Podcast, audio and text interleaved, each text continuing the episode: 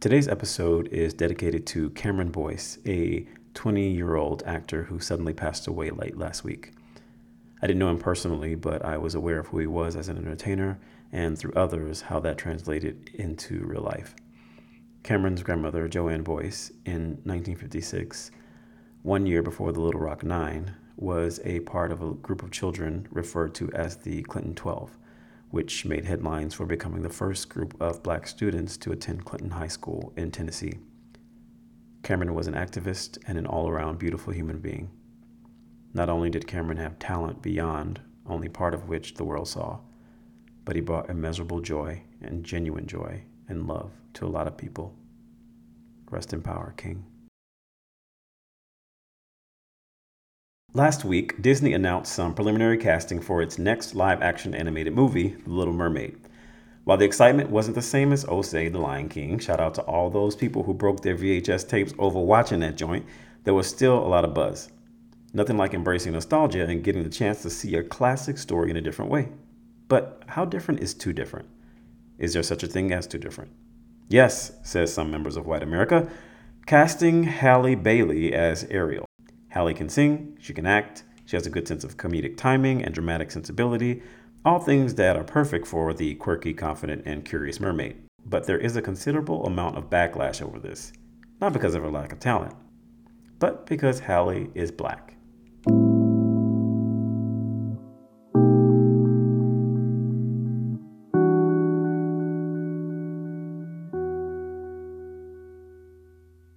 Hey y'all, welcome back to another episode of Meanwhile on the Farm. I think we're on number 5, right? That's all hand. I'm excited about that. I'm your host, Corey. I'm actually coming to you from a closet in Fort Worth, Texas. So I cannot be stopped. Meanwhile on the Farm is a podcast dedicated to getting back to the subject at hand. Each episode, I find a story or situation or issue and explore it at the intersection of race. I take that story, situation, or issue, I unpack it, and then I offer you some plausible and practical solutions on how you can actively get involved. Then, after I talk about that, I bring up an individual or a group of individuals who are actively doing some good stuff. Speaking of good stuff, y'all, I went to Essence Fest for the first time last weekend, and it was amazing. Listen, I know I grew up like right down the street in Baton Rouge, but I never went down to Essence Fest, so this was a first for me. But the amount of resources and talent presented by and geared towards black people was amazing. I think one of the most solid moments for me was seeing more people show up to hear Michelle Obama speak than hearing Missy Elliott perform. Now, I love Missy. Like, we run this, pass that dud, so get your freak on. But it was a clear indication as to where black people's priorities were shifting. So that was pretty cool. Former First Lady aside, just an all-around honest, real, and intelligent chick, Michelle Obama. So get into it. Okay, so today's episode is about a black Halle Bailey being cast as a usually white Ariel for Disney's live-action The Little Mermaid. The seaweed is always greener in somebody else's lake. You dream about going up there, but that is a big mistake. Just look at the world around you, right here on the ocean floor. Such wonderful things around you. What more are you looking for? All right. Before we start digging, let me say this. It's a damn mermaid, y'all. Okay. For those of you who don't know Halle Bailey, she is not the twin of Halle Berry. Confusing, right? Halle Berry actually tweeted Halle Bailey when the news first came out saying, "Halle's get it done." So that was cute. Halle Bailey is a child actor who was born in the 2000s. Oh, wow. Sorry, guys. I think for the first time, I just realized that I could be somebody's father who's not a kid. Like, she's an adult. She could be my child. Like, all the way. Wow. Okay, I'm back. That almost took me out. Whew. Okay, she was born in the 2000s and has appeared in TV and film. Currently, she's starring in Grownish on ABC, which is a spinoff of Blackish, and her and her sister Chloe have a singing group together called Halle and Chloe. She was born in Atlanta, Georgia. So that's a brief, very brief history on Halle. When it was announced that a black girl will be playing a first introduced as white princess, people took to Twitter so fast. Whites and blacks started trending, #NotMyAriel. Here's the thing. This is more than just about Disney pulling an old switcheroo on the skin tone of a made-up creature who was originally green in the first place. It kind of makes me wonder if there's a group of Martians tweeting, "Not my Ariel," too. Probably. This is about expanding a territory for people of color. And here's what I mean. People of color usually play the sassy nurse or the funny sidekick that always says, "Damn." Ask me how I know. I've done 2 roles where that was literally my line. And you know exactly how they wanted me to say it. And I have to be honest and say that things are finally starting to change in that regard, i.e. Halle being cast. But things are just starting to change. This is new. And Halle being cast is a huge thing. This is a big deal. And to understand why it's a big deal, we got a flashback Friday this thing to the way back when entertainment was different.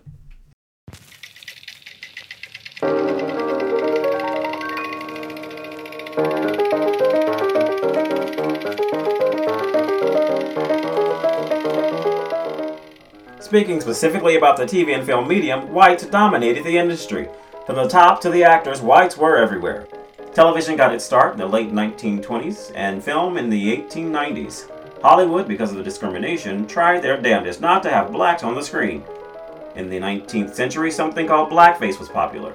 For those members of the audience who don't know what blackface is, it is what it sounds like. It started off with white performers using burnt cork and later grease paint and black shoe polish to blacken their skin and exaggerate their lips. And a lot of times, they wear woolly wigs, gloves, tailcoats, or ragged clothes to complete the transformation.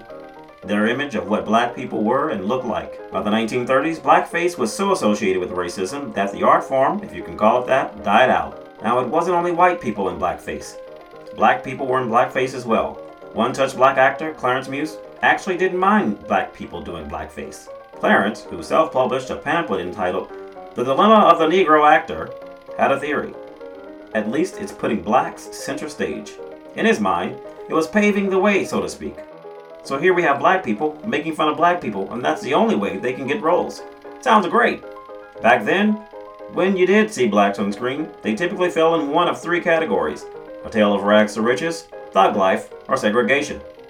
I want to go on record and say that a white person can be a thug. A more modern-day look at that is sidekicks, the maids, and the nurses. Researchers argue that this is because of whites' attitudes toward minorities. So whites would explore their depth of range because in their eyes they were human and had depth. And blacks, well, didn't. In other words, whites took their perception of black people and minorities and translated it to the screen. And blacks perpetuated these antics because at least it's getting me in the spotlight. Alright, enough of that. That day is over. You can't act the same way in the palace as you did on the street. And that's not a plea to erase who you are. It's a mandate to honor who you are. And that is a child of kings and queens and deep culture. Now, before I start popping off, I'll move on. Even after blacks got center stage, the roles given to black actors followed old stereotypes. There was the Tom, who was someone who served white people. The Coon, who acted goofy, like a clown or naive. Then there was the tragic mulatto, who was someone trying to, quote, pass for being white. Not always literally, but even in the way he or she approached his or her story. The mammy, who was seen as asexual. She helped to raise the young and help families. And the buck, who was often a male who was hypersexualized and seen as a threat. Producing films in that way is what leads to a singular perspective and opinion, in this case, white people's opinion, to dominate mainstream media. The reason why blacks are usually the sidekicks, the maids, and the nurses is because that's the only way we were allowed to be in entertainment. The thing about that is we can be lawyers and doctors and poets and shipmates and assassins and, yes, even mermaids.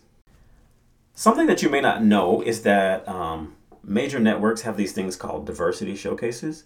It's this once-a-year thing where they have actors and writers audition for comparatively a small amount of slots with the hopes of writing for the writers and performing in for the actors.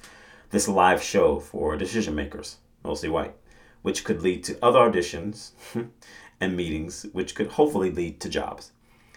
There's no guarantee that performing in the show, though, will get you any meetings at all. It's a milder form of the Hunger Games.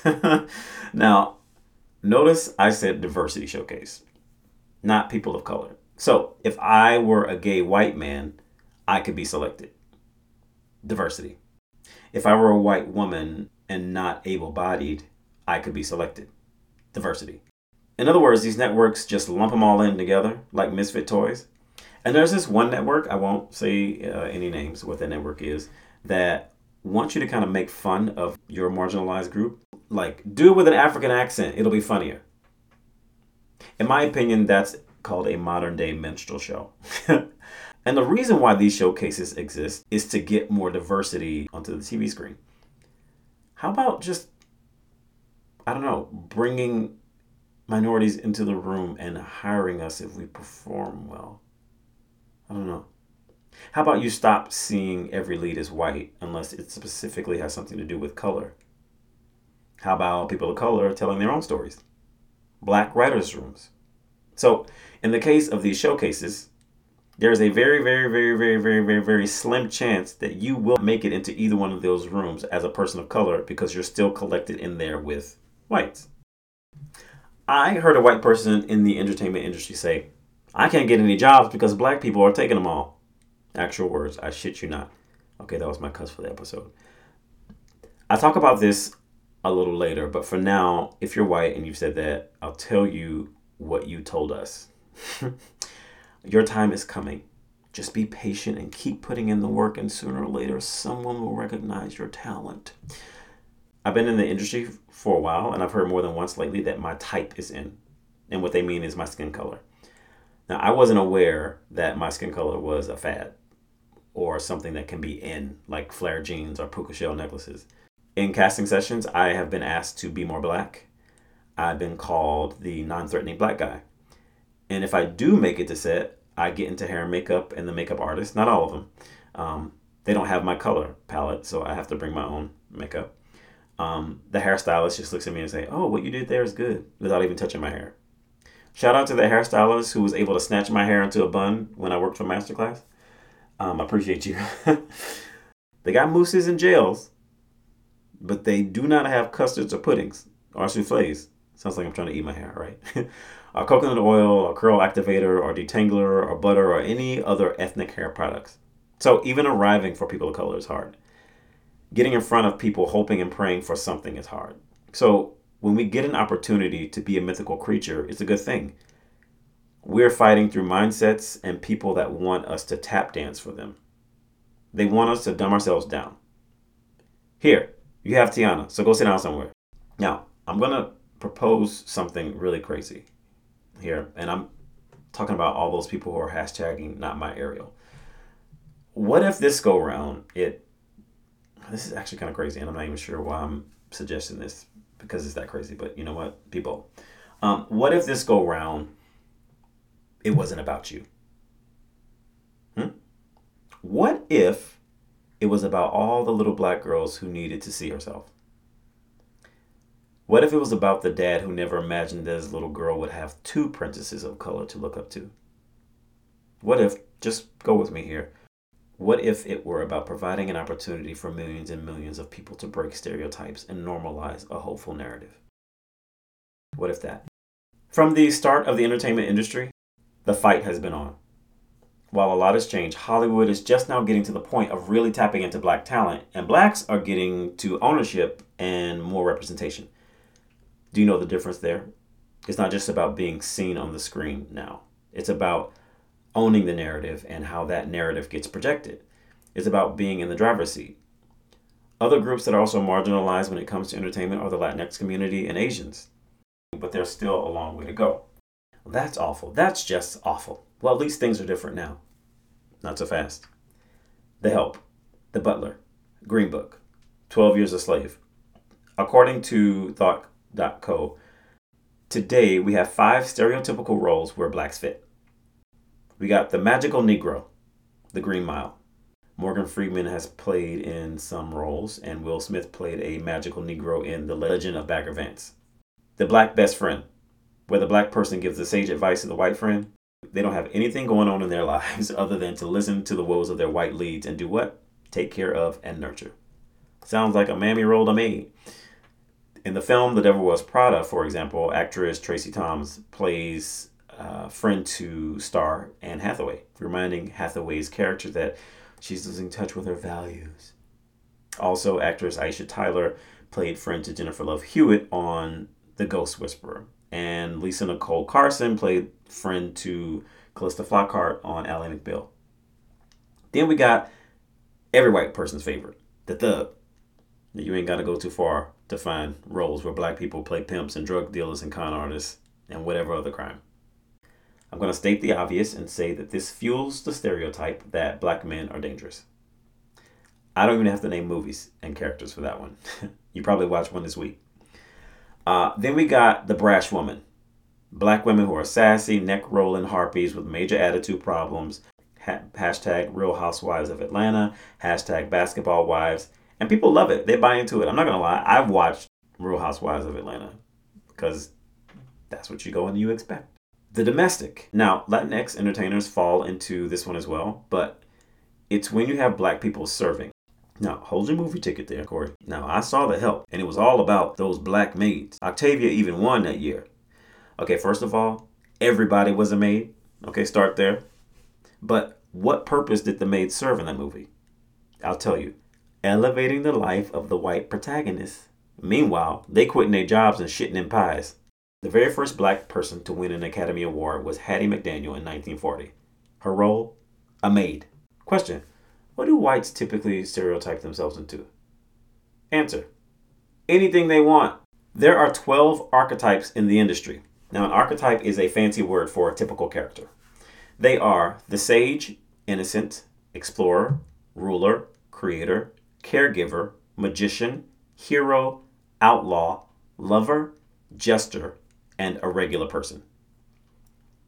People of color can be sages. They can be innocent. They can be rulers, creators, y'all, caregivers beyond just mammy shucking and jiving out in the yard. They can be the magicians and the intelligent ones. People of color can be heroes. They can be outlaws like Robin Hood types. They can most definitely be lovers. We can be jesters and we can be regular people. When you say things like, Ariel can't be black, you're giving us a commentary on your lack of creativity and your desire to limit growth for people of color.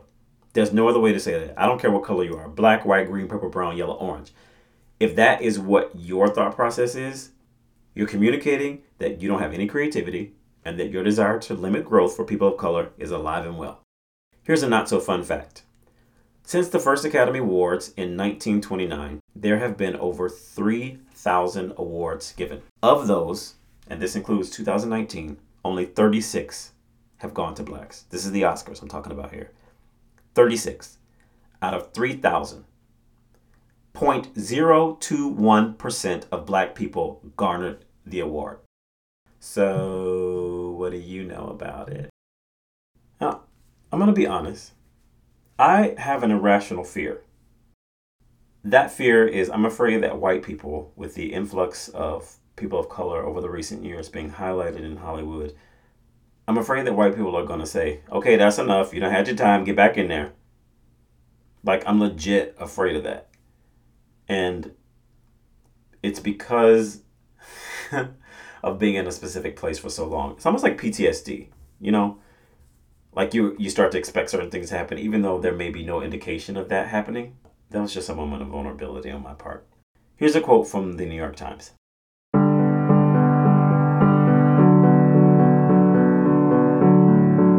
Race in American cinema has rarely been a matter of simple step-by-step progress. It has more often proceeded in fits and starts, with backlashes coming on the heels of breakthroughs and periods of intense argument followed by uncomfortable silence. That is still true. I should remind the world that Keke Palmer played Cinderella on Broadway. And Brandy also played Cinderella in that version where her mom was white and one of her sisters was white and the other one was black, and she fell in love with a prince who was Filipino with a black mom and a white dad. And guess what? The kids were fine. And I want to talk about Black Panther.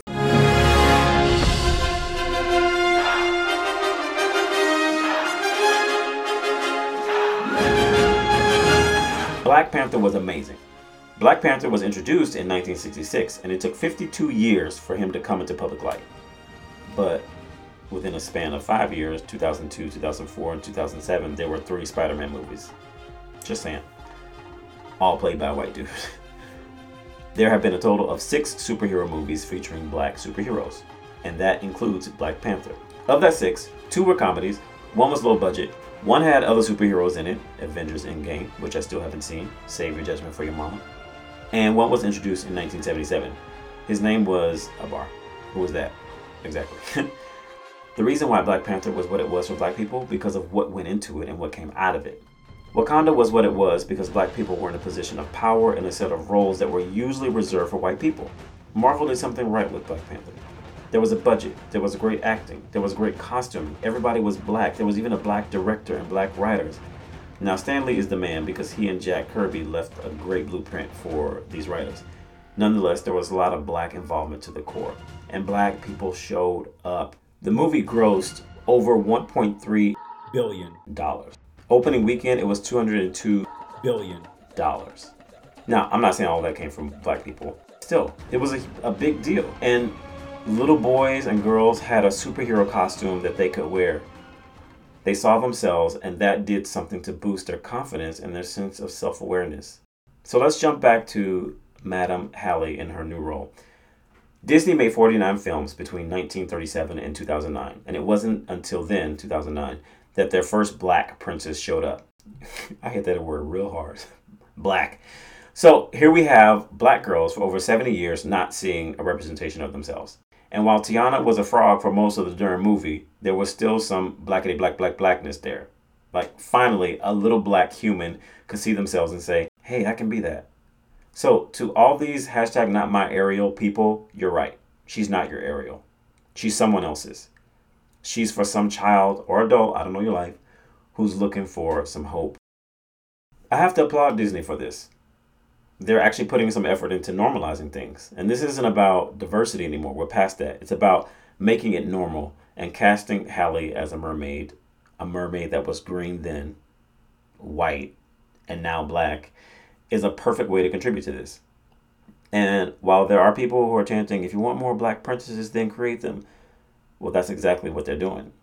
They are handing a narrative that once belonged to a white person for no reason, and they're passing it down.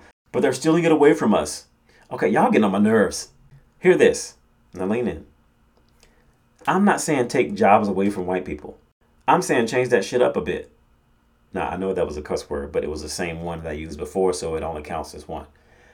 I have to admit, as a writer, I've had to train my brain not to see white characters every time in my story. I used to have to make a conscious effort to not see the characters I was writing as white. And now, I long for the day when I can trust casting directors and trust producers and trust the directors enough to not have to list the ethnicity of a character unless that character's race has something to do with the storyline. A black James Bond? Why the hell not? A black Superman? Bring on the kryptonite. Like, it's possible. Hollywood just has to be willing. But here's something interesting. More and more people of color are owning things. It's shifting. And you can hold on to your ideas and your inferior mindsets. Yes, I call them inferior because they aren't conducive to growth or positive change. But you're going to get run over.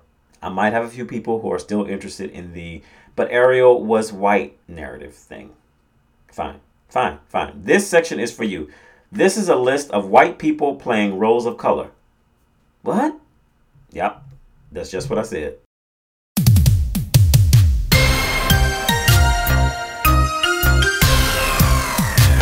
Angelina Jolie, who has no African descent, played an Afro-Cuban. Y'all were fine. Ben Affleck, who is not Latino, played Antonio J. Mendez. Y'all were fine. Joseph Fiennes, who was a white, middle-class guy from London, played Michael Jackson. Y'all were confused, but y'all were fine. Mickey Rooney, who is not Japanese, played Mr. Yunioshi. Y'all didn't care. The three leads in The Last Airbender, all white, but they were playing Asian and Native Americans. Y'all were fine. Laurence Olivier, white as wall, painted his skin to play Othello. Man, ain't not nary an African or Arab brute. Y'all were fine. Natalie Wood, y'all gave that Russian the role of Maria in West Side Story. But y'all were fine. Johnny Depp, who's white but told Entertainment Weekly that he had some Native American somewhere down the line, was white and played Tonto, a Native American warrior. Corey, we get it. No, you don't. Katharine Hepburn is not Chinese or of Asian descent, but she played Jade, a Chinese woman living in China. Y'all were fine. Now some of y'all think I might be mad right now because I brought her up. I like Katharine a lot, but this is It's not about that. Elizabeth Taylor played Cleopatra. Now, Cleopatra had some African roots, so it's likely that her skin wasn't fair. Elizabeth Taylor's skin, however, was fair. Y'all were fine. Jim Sturgess. He's white and British and required a dialect coach to tackle his role as an American Chinese, Ben Campbell. Ben Campbell is a person that actually existed. Y'all were fine. Jennifer Connelly, who is of mixed European descent with no Latin American roots, played a Latina. Y'all were fine. White John Wayne played an Asian Genghis Khan. Y'all were fine. Jake Gyllenhaal, white, played an Iranian prince. Y'all were fine. Meryl Streep. Oh, don't come for Meryl Streep. She's white. She took a role as a Latina. She is not. With Latin American descent, which she does not possess. But y'all were fine.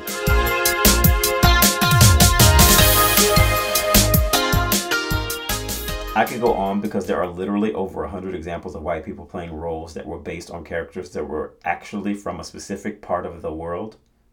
Oh my gosh, it took everything in me not to sing that. But y'all were fine. And now we have this girl getting ready to play a fictional character, and now y'all want to be mad?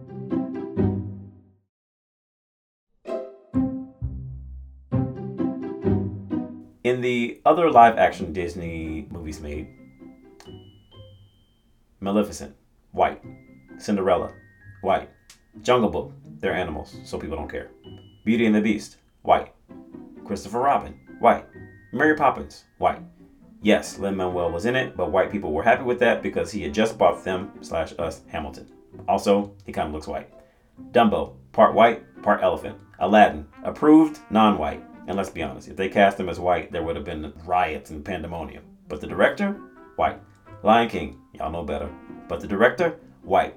Mulan, see my previous response. Not sure about the director. Tink, white. Now listen, I'm not saying anything about the actresses themselves. What we're talking about is, hey, let's bring another person in who can do this. Disney will never, ever have a black Cinderella floating around the Magic Kingdom. Why? Because in the cartoon, she's white. And it's their idea that kids want to see what they saw. Apparently, it ruins the magic. Mommy, that's not Cinderella. Cinderella has light skin. She has dark skin. So the only princesses of color you will ever see on Disney's grounds are Mulan, kind of, Tiana, definitely, Jasmine, most times, and possibly Pocahontas. The argument here is that it's possibly interrupting a child's idea of what reality is and being able to rest securely in that representation. Good. I'm glad it would interrupt that child's idea of what reality is. Going back to little baby girl bringing up the idea of Cinderella and her dark skin, a good response should already be in place. Yeah, do you remember how I told you that Cinderella can be light-skinned or dark-skinned? This is one of those times when she's dark-skinned. Ugh, that's a lot of work. Yeah, it is. Imagine trying to get free for hundreds of years. For the people in the back munching on popcorn talking about, then let's cast Tiana as white. You're a part of the problem and the reason for me even starting this podcast, okay? It's not about tit for tat. Tit for tat isn't motivated by change or heart or passion. It's motivated by obligation. The market has expanded significantly for blacks and for other people of color, but the work isn't done. It's not like, okay, now that y'all got out of y'all systems, let's get back to our regularly scheduled programs. Is that all white with you? No, it's about a perpetuation. People of color are not interested in massages to heal a broken bone. Having more of us out there is a start, but it's not over. This is not some game of race representation trading cards. Okay, fine, we'll give you an Ariel, so you give us a Mufasa and a Tiana. Goodbye. And in this case, when you're saying to Disney, you're ruining the classic. What you're actually saying is, I want to hold on to my antiquated idea of what things should look like to serve me. That sounds a lot like white perspective on slavery. Why you gotta take everything back to then? Because y'all do. Subconsciously, y'all do. And black people can have that same perspective too. So can members of the Latinx community. And if you were a true Ariel fan, you would know that Ariel had a whole black merfriend who actually spoke in sign language. And I still hear people talking about, true story, then make a black mermaid a side character, which is clear evidence that the sidekick syndrome against which blacks have fought still exists. Freeform is a TV network that's a little forward. It calls Disney's decision inspired casting. I have to agree. I want you to listen to Halle sing. I've been down on the regular. I've seen things with my retina. These old days I don't feel that much.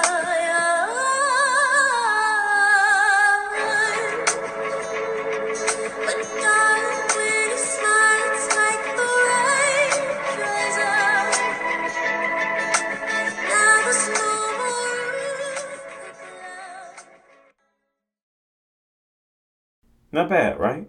Like, I'm feeling it, for real. And the sad thing is this girl, like, she's young, who's gotten an opportunity of a lifetime, has been, maybe not directly, but definitely directly in front of her, put down by a racist perspective over something about which race shouldn't even be an issue. Ariel is a mermaid. She's a mermaid. The girl can't even enjoy the shit. And what's crazy is that she's had to have other groundbreakers of color surround her and protect her. Candace Patton, who was Iris West. Zendaya, who was MJ. Anna Diop, who was Starfire. They jumped in to protect her because they had been through what she is going through. And people are going on and basically telling her that she's unfit because she's pigmented. It's selfish. Like, what does it hurt? What harm is this causing? What cultural appropriation rules is this breaking? Shut up and stop telling black girls you can't be this and you can't be that unless that this or that is defeated and less than. You're holding on to your own selfish idea, and really it is an idea, of something that isn't even yours to claim. Sat down. The thing is, the white actors that I mentioned before, they were people and they were meant to be another color. On this side of things, we have a half human, where color doesn't matter, mattering because people are making it matter. Also, black people do have red hair. So here's what you could do. Stop being a racist bigot. That's all I got. No, I'm just kidding. Not about the stop being a racist bigot thing. I meant that should be canceled immediately with no syndication. I need you to question your beliefs about why white is the default, or even male or straight or able-bodied. These reactions are reflective of our beliefs, and I had to figure out why that was my default, especially as an artist and a creator. But seriously though, here are some things that you can do. Number one, when The Little Mermaid comes out, go see it. Take your family to go see it. And when you go see it, teach your kids about how there are black Ariels and white Ariels and Latinx Ariels. Two, there's a new show on Netflix, produced by Tia Mowry, about a black family with an all-black cast and an all-black writer's room. This one has given us like 90s black sitcom vibes because the showrunner worked on Family Matters, and it stars Loretta Devine. Give it a look. I'm not saying that you have to like it, but check it out. Number three, this one is going to take a while to do, but some of you who follow me on Instagram, my personal account, saw that I posted about a film written by Lena Waithe and directed by Melina Matsoukas. Lena and Melina had a private showing of the first 12 minutes of this movie. I'm mad because I have to wait to see the second half of it. Or not second half of it, but the rest of it. But y'all, this film is going to change entertainment narratives and open the doors for a lot of different types of story. It comes out Thanksgiving Day, so eat your turkey and go see the movie November 27th. I'm not sure of the rating, but support it. The name of it is Queen and Slim. Number four, this is to all the creators out there, the ones who are building and linking Legos, okay? Don't give a person a job just because he or she is black. Consider them despite the fact that he or she is black, or Latinx, or Asian, or any other group that, quote, shouldn't be there. If it doesn't affect the story, open up that door. Stop being lazy and open up the door. Number five, to all my people of color, start making stuff for yourself. I'm not saying exclude others. I'm saying include you. Include you and own your stuff. You don't need to wait on someone else. There's something that you can do right now to control the narrative that's being propagated by narrow-minded individuals. And if you're a person of color or even a person of non-color and are not a creative, support. Support with finances, connections, show up to things, support with introductions. Now listen, don't just be throwing any old thing up in there and then saying, oh, well, I'm black and this is all I got. I did it. No. Also refine your craft. Make it clean, make it tight, and make yourself unignorable. Also on the Instagram, there will be some other arts programs geared towards underserved communities, along with ways you can get involved. If you're mad, you got to do something about it. If you care, you gotta do something about it. And now it's time for some good stuff. I like that.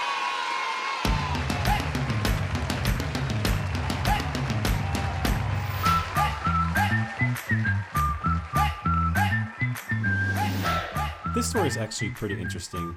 It happened in Warrenton, Virginia. There was an anti-Muslim hate organization holding an event to bash American Muslims who run for office. Qasim Rashid, who is an American Muslim running for Virginia Senate, is the one who tweeted about this particular story. He says he has dedicated his life to uniting Christians, Jews, Muslims, atheists to uphold justice. So what he did was he decided to show up.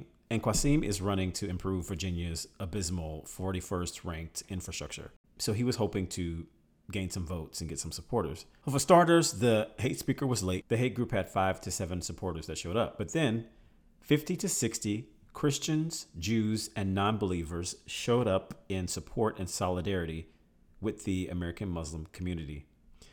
They were holding up signs condemning bigotry and embracing pluralism. And before he knew it, they were embracing him. Then it got better. Remember that the hate speaker was late. The stage was empty. He took the liberty to address everyone on the importance of love and unity against bigotry. And because of the hate speaker's comprehensive incompetence, he made 50 to 60 new friends. And then it got even better after he spoke. The hate speaker who showed up eventually fear-mongered about American Muslim and liberal politics by showing a picture and claiming that they were evil. And so every time an American Muslim was shown, the crowd cheered in support of the politician and then laughed at the hate speaker. So then there was a Q&A.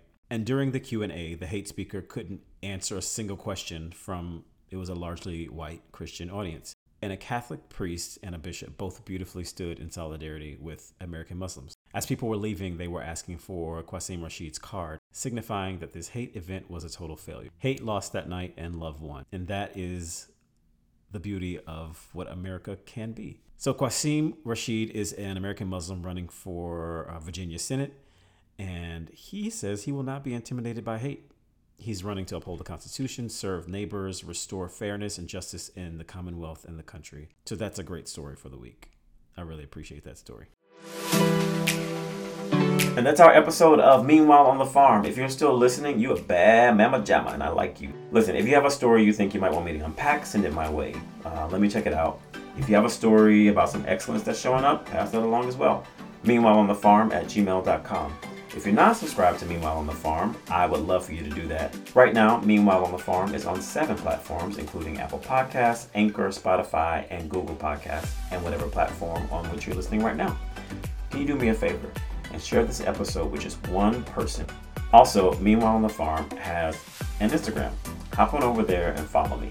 Meanwhile.on.the.farm to see what's coming around the bend, as well as stuff to keep you educated and keep you aware of what you can do while it seems the world is trying to drown you in a bucket of sweat that ain't yours. I'm a one-man show with researching and editing and recording, and it takes a good amount of time. So if you feel inclined to become a monthly sponsor, it would make the second part of my year amazing. But absolutely no pressure. Either way, I'm in this for the long haul.